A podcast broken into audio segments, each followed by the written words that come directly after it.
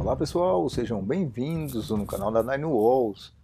Professor Gilmo aqui. Hoje nós vamos continuar com a nossa série de podcasts e podcasts relacionados aos nove muros da Nine Walls. E hoje é o último deles. Nós vamos falar sobre terrorismo. Terrorismo e catástrofes, então.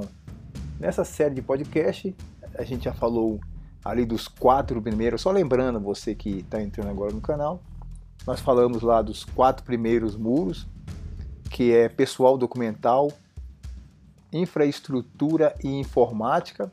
Né? Já depois falamos sobre a contribuição do professor Cepic, que foi operações. Aí começa a nossa série é, exclusiva que nós colocamos para dentro do, da segurança privada, que é prevenção de acidente, meio ambiente compliance, terrorismo e catástrofe último. Então, é isso aí.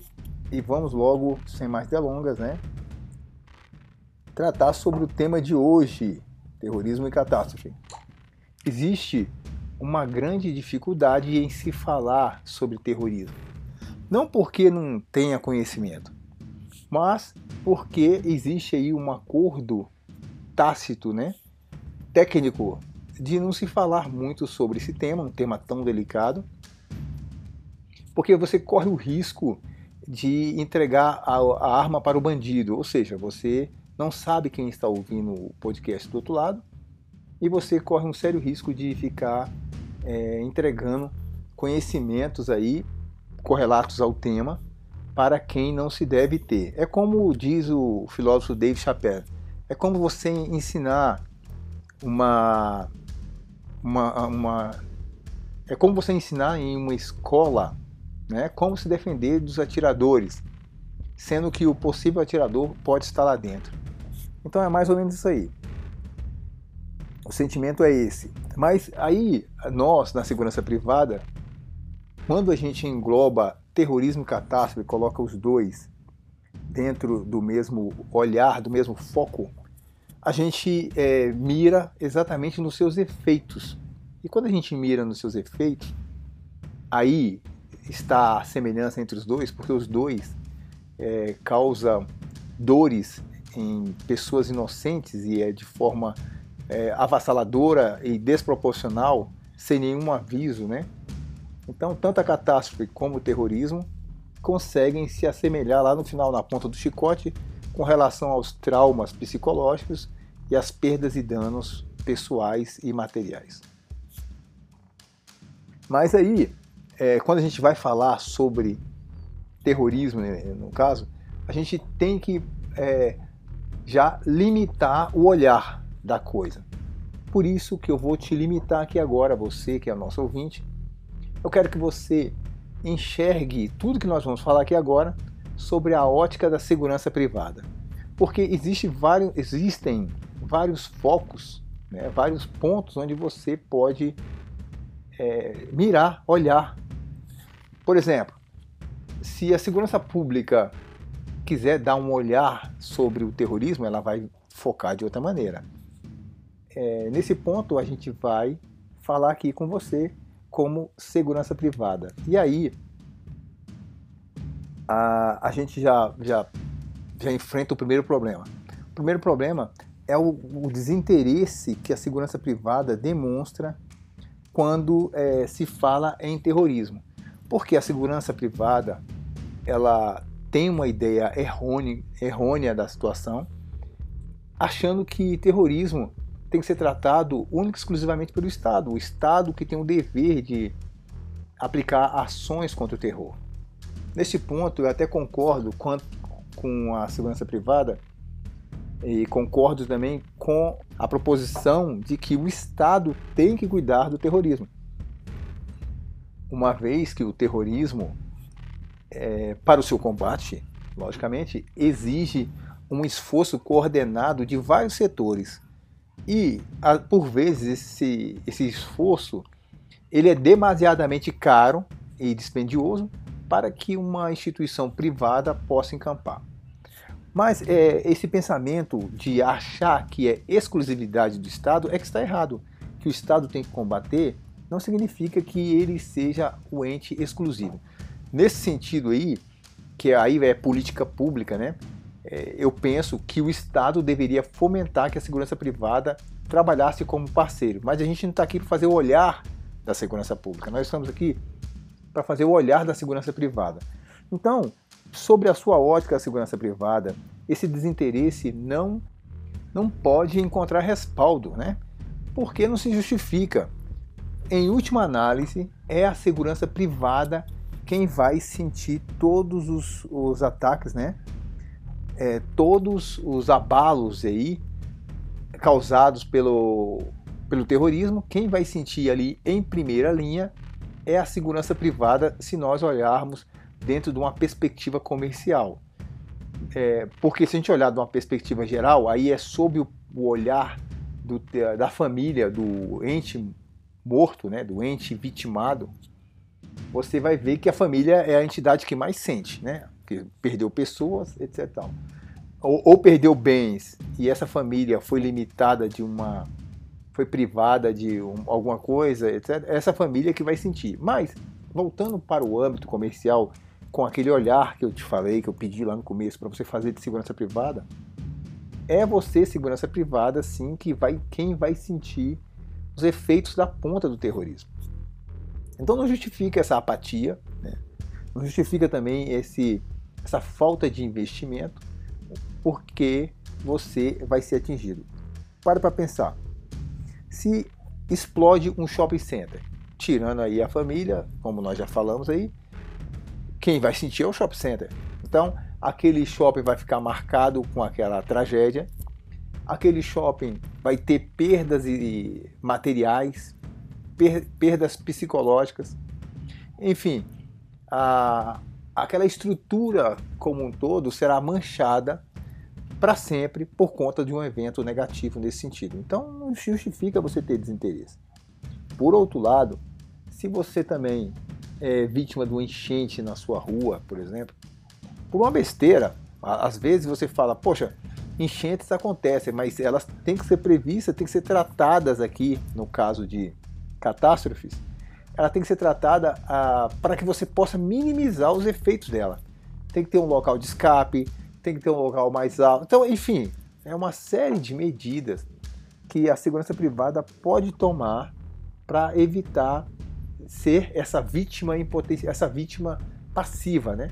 Porque ela não se preocupa com a, a catástrofe de terrorismo, porque o Estado que tem que tomar conta disso. Então eu vou ficar aqui quietinho na minha e vou ser uma vítima aí fácil é, do terrorismo, desses eventos, dessa, desses sinistros, porque eu não tenho um plano B ou nem mesmo um plano A para poder é, contra-atacar e fazer frente a esse mal que me pegou de supetão.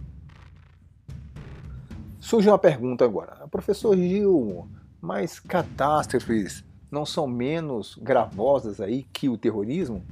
Por que você está colocando tudo junto? Bom, porque eu estou colocando tudo junto, eu já te expliquei. Porque é uma questão de você verificar os efeitos dele né, que os efeitos são semelhantes, e você consegue falar alguma coisa aqui por conta daquela, daquela limitação técnica que a gente tem de falar sobre terrorismo para não dar arma para o inimigo. Então, se a gente focar nos efeitos e focar na segurança privada, a gente consegue falar alguma coisa. E também eu concordo que algumas catástrofes elas são sim menos gravosas que o terrorismo.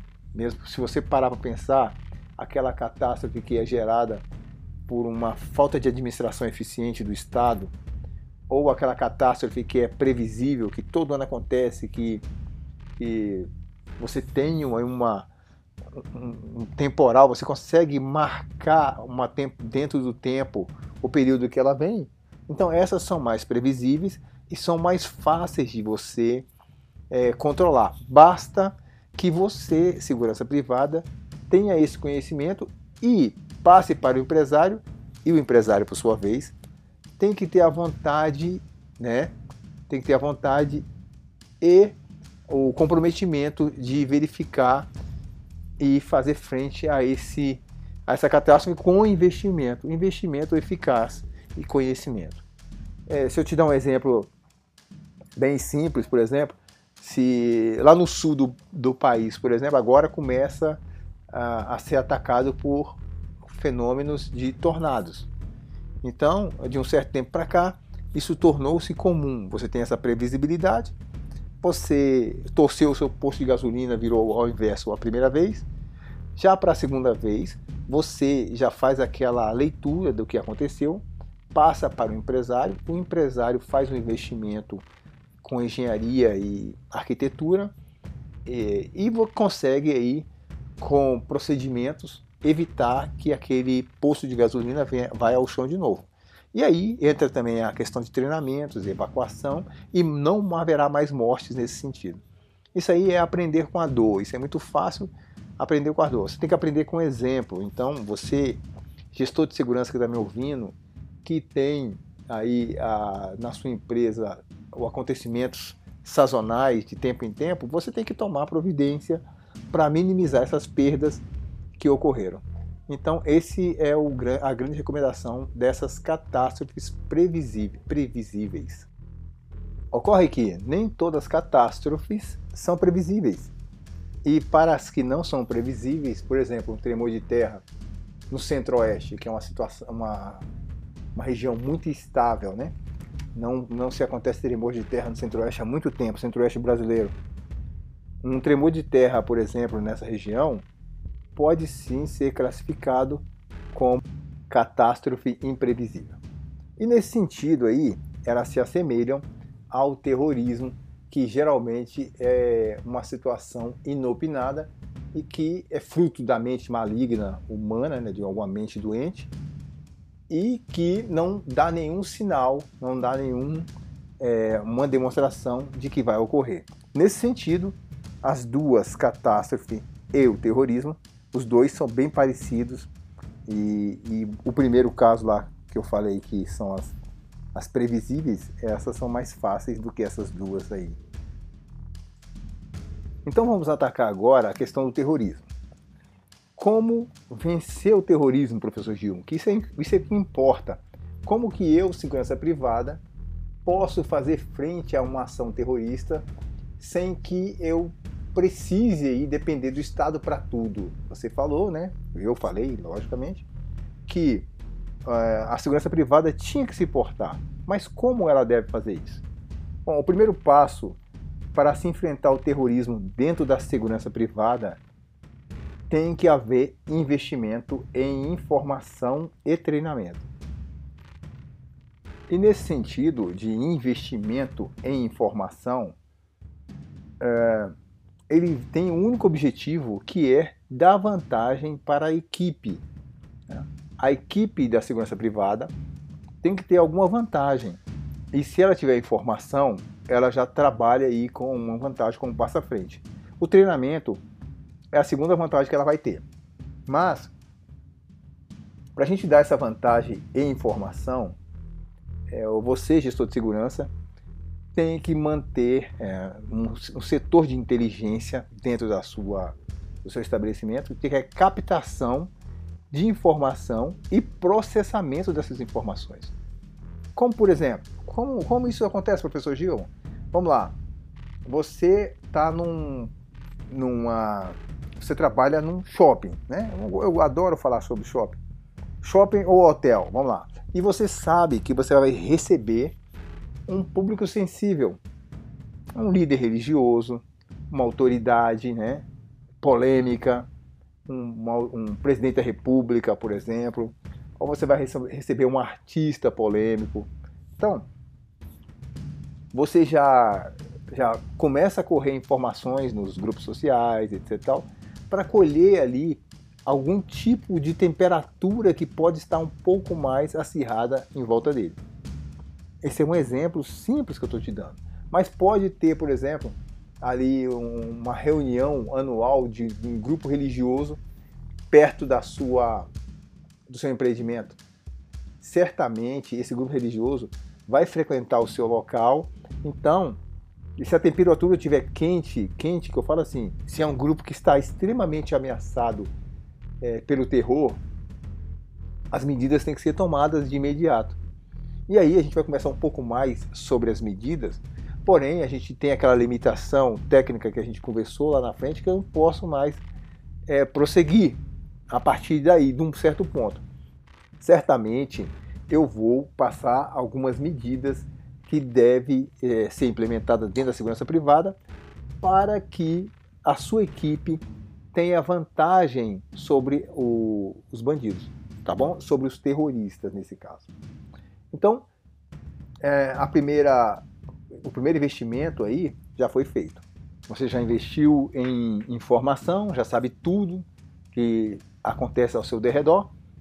Então, agora é hora de implantar barreiras para conter o terror. Professor, que barreiras são essas? Barreiras de proteção e barreiras de contenção. Eu vou explicar, vou explicar. A barreira, vamos logo para a barreira de proteção. A barreira de proteção, ela, ela visa é, abrigar a equipe na hora que a equipe estiver fazendo enfrentamentos do terror. Mas, é, como pode abrigar a equipe, ela pode também abrigar o terrorista, né? Mas como você vai distinguir uma coisa do outro?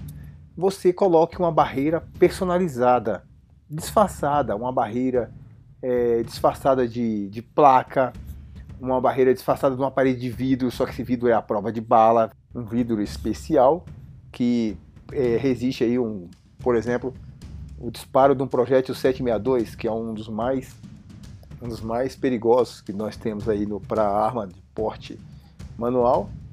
E você coloca essas barreiras disfarçadas e somente a sua equipe sabe que essa barreira está ali. Bom, é, eventualmente é, os bandidos, os terroristas, quando vão fazer uma ação dessa, eles vêm fazendo uma, uma varredura, né? eles vêm fazendo reconhecimento. Então é importante você colocar essas barreiras e de vez em quando também deslocar essas barreiras.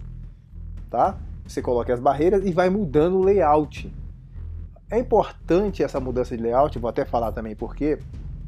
Porque é, você pode privilegiar a sua equipe de segurança, porque só ela sabe que aquele determinado adereço que ali está, um vaso, por exemplo, ele é preparado para, para servir de barreira, ele serve como uma para contenção de tiro de fuzil. E uma invasão no shopping, por exemplo, não seria tão desastrosa se a equipe tivesse ancorada com esses eh, elementos. E é, uma escola, por exemplo, quando você muda o layout da coisa, o ex-aluno, que geralmente o ataque é feito por ex-aluno, ele vai ter dificuldades em decorar, em, em fazer a sua entrada, porque o layout mudou de ano em ano e ele deixou, já tem um, dois anos a escola, geralmente é um ano, ele deixou a escola e ele não conhece mais como é que é a coisa lá. Tomar cuidado com visitas na escola, a escola não é, pra, não é um centro de visitação. Lógico que aí você não vai ser paranoico a ponto de, de proibir que os ex-alunos frequentem a escola. Apenas tome essas medidas de segurança para que, se houver aí uma eventual preparação de um ataque, o aluno, o ex-aluno no caso, ou o atirador aí nesse, nesse caso, fique perdido na hora de atuar dentro da escola com um layout completamente novo. E toda vez que você trocar o layout do shopping center ou de uma praça que seja, dessas barreiras de contenção, de proteção, barreira de proteção, o atirador que fez um preparo antes, na hora da ação, ele deve ficar perdido. Então existe aí um delay entre o preparo e a ação. Eles têm que preparar, eles fazem a visita, retornam, vão treinar, treinar naquela visita, naquele layout que, que eles imaginam estar. Quando eles voltam um ano depois, seis meses depois, sei lá, o layout está completamente mudado, porque você é um gestor de segurança inteligente e consegue aí de colocar essas barreiras de proteção de maneira que venha dissuadir qualquer atirador que está desavisado nesse sentido. Então é importante você fazer essa alteração de layout, é importante você conceber barreiras de proteção para você dar vantagem para a sua equipe. Então você tem um investimento na mão e faça bom uso desse investimento aí com essas barreiras de proteção e dando aí realmente um ganho substancial nessa luta contra o terror. Já a barreira de contenção, essa aí é um pouco mais controversa, né? Porque ela visa impedir a entrada, né? É a barreira de contenção aí seria aquela porta de vidro giratória dos bancos. É um exemplo bem clássico que a gente tem em mente aqui. Mas eu posso te dar outro, outro de barreira de contenção, por exemplo, quando você chega nas unidades militares, você encontra uma, um ferro de aço, enfim, no chão, que o carro não consegue passar por ele. Então ele checa, verifica as credenciais do motorista, verificadas as credenciais, ele aperta o botãozinho, aquela barreira desce e o carro entra. É, uma barreira de contenção também é um portão de aço, você pode colocar, o cara não entra se não tiver devidamente identificado. Então a barreira de contenção serve para frear os carros, frear a investida das pessoas. É, nesse caso aí, carros ou pessoas a pé mesmo. Mas aí você me diz, poxa professor, alguns estabelecimentos apanham em colocar uma barreira de, de, de proteção, de contenção, porque eles, é, eles, eles pensam o seguinte: isso vai quebrar a estética do meu ambiente e vai assustar os clientes. Então, não, nada é difícil para os arquitetos, né? O arquiteto, por exemplo, pode disfarçar uma barreira de, de contenção de veículo no jarro, numa planta, numa árvore, pode disfarçar até numa árvore artificial, por que não? Então a imaginação dos arquitetos não subestime. E você pode trabalhar com isso e trabalhar com essas informações. E só você sabe que um caminhão, por exemplo, não vai entrar numa determinada escola com para poder fazer mal àqueles alunos ali, porque tem uma barreira que vai segurar o caminhão antes. Nós estamos trabalhando aqui em nível de segurança privada.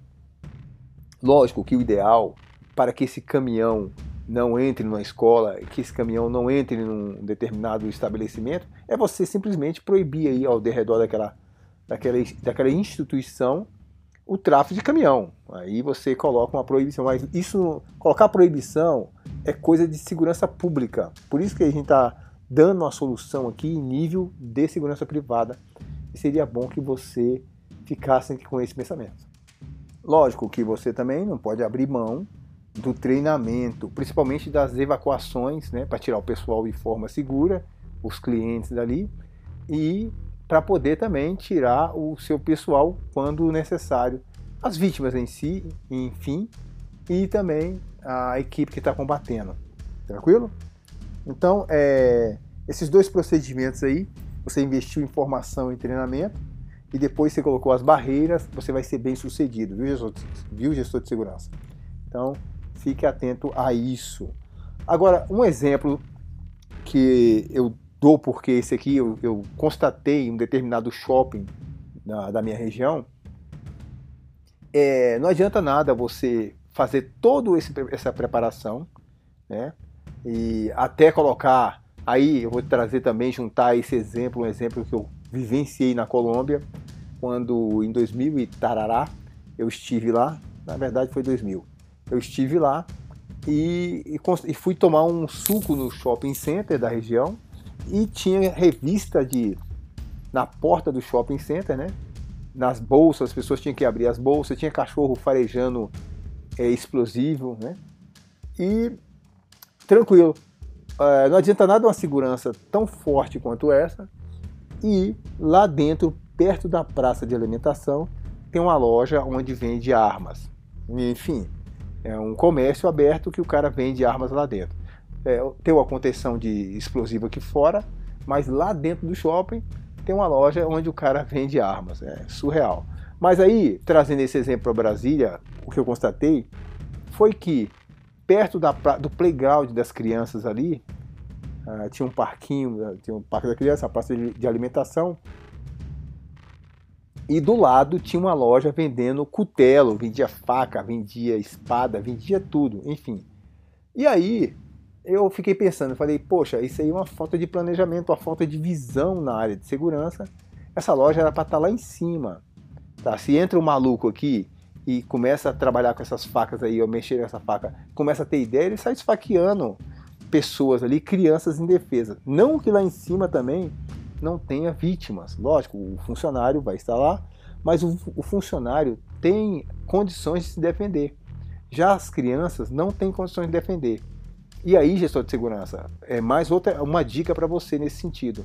Quem lida com esse tipo de de, de ferramenta, é uma, uma faca, uma espada, um cutelo, etc. e tal, esse público que trabalha com isso nessas lojas, os, os, os, funcionários, tem que ter a noção de que um maluco pode pegar aquilo ali e tentar fazer qualquer coisa. Então, ele tem previamente a chance de se defender e de se proteger contra isso.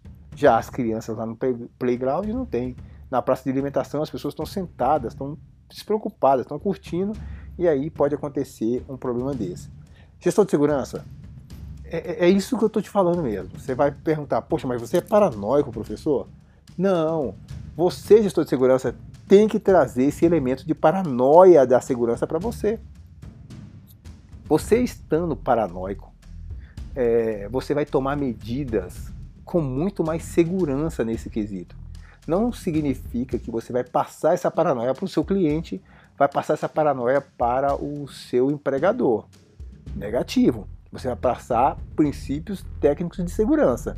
Agora você eh, tem que tratar isso com a paranoia no bom sentido, tá? Tem que tratar isso com esse rigor que beira a paranoia, porque é assim que os bandidos vão estar pensando do lado de lá e você é a arma do lado de cá, contratada pelo empresário para poder fazer frente a ele. Se você não está com o nível, com a vontade que ele. Se você não está com a vontade de defender, com a vontade que eles estão de atacar, você vai estar em desvantagem. Por isso que a gente eleva esse nível de atenção. Ok? Passa a borracha em terrorismo, né? Vamos esquecer um pouco o terrorismo e vamos falar sobre as catástrofes. Enquanto lá o investimento era em informação, aqui o investimento é em vistorias técnicas, né? E manutenção. Então, para você fazer frente às catástrofes, você vai ter que estar com um pessoal especializado na área que você detectou o problema. Sim, os problemas são visíveis, os problemas não precisa de nenhuma qualificação técnica gestor de segurança. Para que o técnico de segurança ou o empresário, para você perceber que, que inunda um determinado local, que rola umas pedras de uma determinada ribanceira ou que o seu prédio apresenta uma deformidade, uma escariação, uma coluna é, que de ferrugem, por exemplo, que mereça aí que você chame, invista num, numa vistoria técnica. Então, o importante disso tudo é você identificar o problema e saber qual é o técnico que vai chamar. Isso é quase que empírico, isso é quase que imediato. Você procura o profissional que você vai achar. Então, o investimento está nesses dois quesitos. E as, as catástrofes previsíveis, como onda de calor, alagamentos, né, e vento forte, isso, a, a simples identificação, é, ela é só um começo. O que vai determinar é a ação. Você tem que tomar ações efetivas para fazer frente, depois do laudo técnico, depois da vistoria, para fazer frente realmente a esses problemas. E são soluções, é, na maioria das vezes, soluções bem simples. Por exemplo, é um alagamento, tem que ter uma bomba de sucção, lembra disso? Tome uma ação prática. É, onda de calor são usar o ar-condicionado ou uma ventilação é, é, bem elaborada por engenheiro para ficar para poder refrescar o ambiente, para tirar rápido o gás quente daquele local. Enfim, é, não, não é só identificar o problema, é identificar o problema e tomar uma ação. Por exemplo, se você está, né, voltar lá para o shopping center, que é uma estrutura de segurança, de segurança privada grande, você vai ter que saber, por exemplo, aonde que é o local mais seguro. É, o shopping center deve prever, deve ter um local onde ele ele seja é, bem estruturado a ponto de aguentar uma catástrofe dessa magnitude. é, nesse caso aí, a gente chama de quarto seguro, por exemplo, numa residência, você coloca, se a sua casa toda não tem laje, você reserve um quarto ali, uma garagem, alguma coisa, e coloque laje e coloque vidros mais reforçados, janela mais reforçada, porque é o quarto seguro da casa. Assim é, assim deve ser dentro do shopping center, uma estrutura gigante, onde é, você não vai gastar dinheiro também com, com a paranoia exacerbada, colocando tudo seguro. Mas você vai ter um espaço onde você tem a consciência, consegue saber que é um espaço mais alto que evita alagamento, é um espaço bem estruturado que concentra mais pessoas e que tem condições de evitar, por exemplo, um rompimento de telhado. É um lugar que vai ficar em pé caso venha um tremor de terra ou caso venha uma chuva muito torrencial. Isso aí vale para vento também, tá? Caso venha um tufão, aí tem que ter um espaço que seja muito mais é, robusto nesse sentido. Então aí vai ficar dependendo apenas das ações que você tomar. E essas ações, ela pressupõe investimento. O, você fala com o seu chefe, com o seu empresário, com o seu contratante ali no caso, para convença o com, com argumentos técnicos que ele tem que fazer investimento na segurança nesse quesito e você, gestor de segurança, tem que treinar o seu pessoal para conduzir as pessoas até aquele ponto. Ah, faz uma sinalização no chão, ele siga a linha vermelha, pessoal, em caso de tal, mas sem causar frenesi, sem causar pânico é, nos clientes que ocupam, que trabalham naquele local, que vão frequentar aquele determinado estabelecimento. Porque lucro aí é tudo para o empresário. E você, em nome da sua dessa paranoia, você não pode sair dessa sair da paranoia técnica para entrar na paranoia leiga e aí acabar com todo o trabalho do empresário. Recentemente circulou na internet aí, na web, um depósito de cimento, né? Todo inundado, caindo o teto lá, vazou água para tudo que é lado e começou a molhar o cimento. Milhares e milhares de sacos de cimento tomando chuva ali, sendo perdido. E o pessoal só filmando, o pessoal da segurança filmando. Meu Deus do céu, se você, um exemplo simples desse, é bom que ilustre aqui o nosso, o nosso comentário. Se você foi pego de surpresa com um determinado, você gestor de segurança, está na sua empresa aí e é pego de surpresa numa situação dessa, você no mínimo tem que ter uns plásticos ali, por exemplo. Tem que ter uma ação, você tem que tomar uma ação como o plano B, porque a ação primordial não foi tomada, não foi feita uma revisão de telhado, não foi feita uma revisão de calha, não foi feito ali uma, uma um estudo para conter um, um, temporal mais forte, um, ou um furacão, ou um, não furacão, não conter um tufão, não aguentar um tufão, porque furacão exige medidas mais sérias. E lógico, se tiver furacão na sua região, como tem lá em Miami, por exemplo, no México e tal, que não é o caso brasileiro, ainda não é o caso brasileiro, mas no nosso caso aqui, os tufões são realidade para nós. É, nós temos que ter uma estrutura que aguente isso aí, tem que ser revisada para que, para que ela aguente. Mas se você foi pego de surpresa nesse quesito e não tem uma estrutura que aguente esse tipo de evento, você tem que ter o plano B ali dentro. Bastava jogar um plástico em cima daquilo ali, prender com sacos de cimento de um lado e do outro que já está já estão molhado mesmo, faz uma barricada ali em volta do troço e você eh, minimizava as perdas. Mas não, o cara ficou lá parado só filmando. Enfim. Ah, professor, mas os sacos de cimento de cima estavam todos molhados. Sim, os de cima estavam molhados, mas os de baixo estavam secos. Tá? Vai removendo e jogando plástico. Removendo o saco, jogando plástico, fechando aquilo lá. Você não pode ficar assistindo passivamente um prejuízo daquela monta. Ali perdeu milhões e milhões de reais por conta daquela inércia da, da, do pessoal de segurança, tá bom? Então, pessoal, dentro das nossas limitações técnicas, era isso que tínhamos que falar sobre terrorismo e catástrofe. Fique conosco, Nine Walls,